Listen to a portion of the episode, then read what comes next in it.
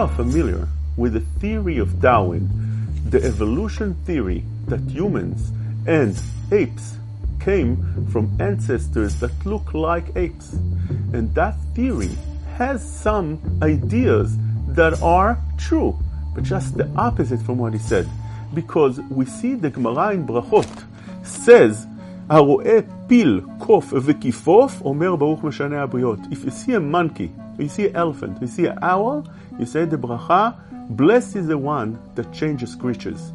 And this is ההלכה that's נפסק in שולחן ערוך. But the Meiri wants to know why is it that only those animals you say the bracha and nothing else? And he writes that those animals look like humans, and therefore we say the bracha only on them. The Sefer Melechet Shlomo in Masechet Kilaim says even more than that. He says, why is it that we make the bracha only on those?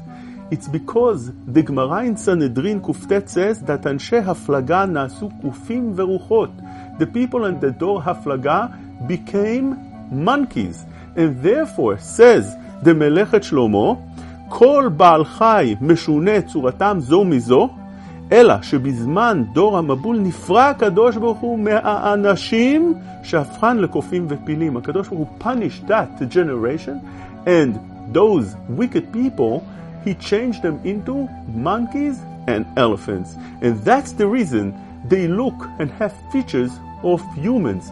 And on them we say, and only them, ברוך משנה הבריות. במדרש הקדה פרשת נוח says, on the pasuk, ויפץ השם אותם משם, that those that HaKadosh Baruch Hu threw to the water became water.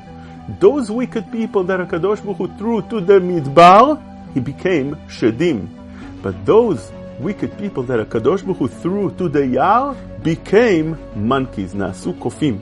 And that's why, says the Shevet Musar, we see monkeys imitate human beings. They see whatever human beings do, they try to imitate. Why?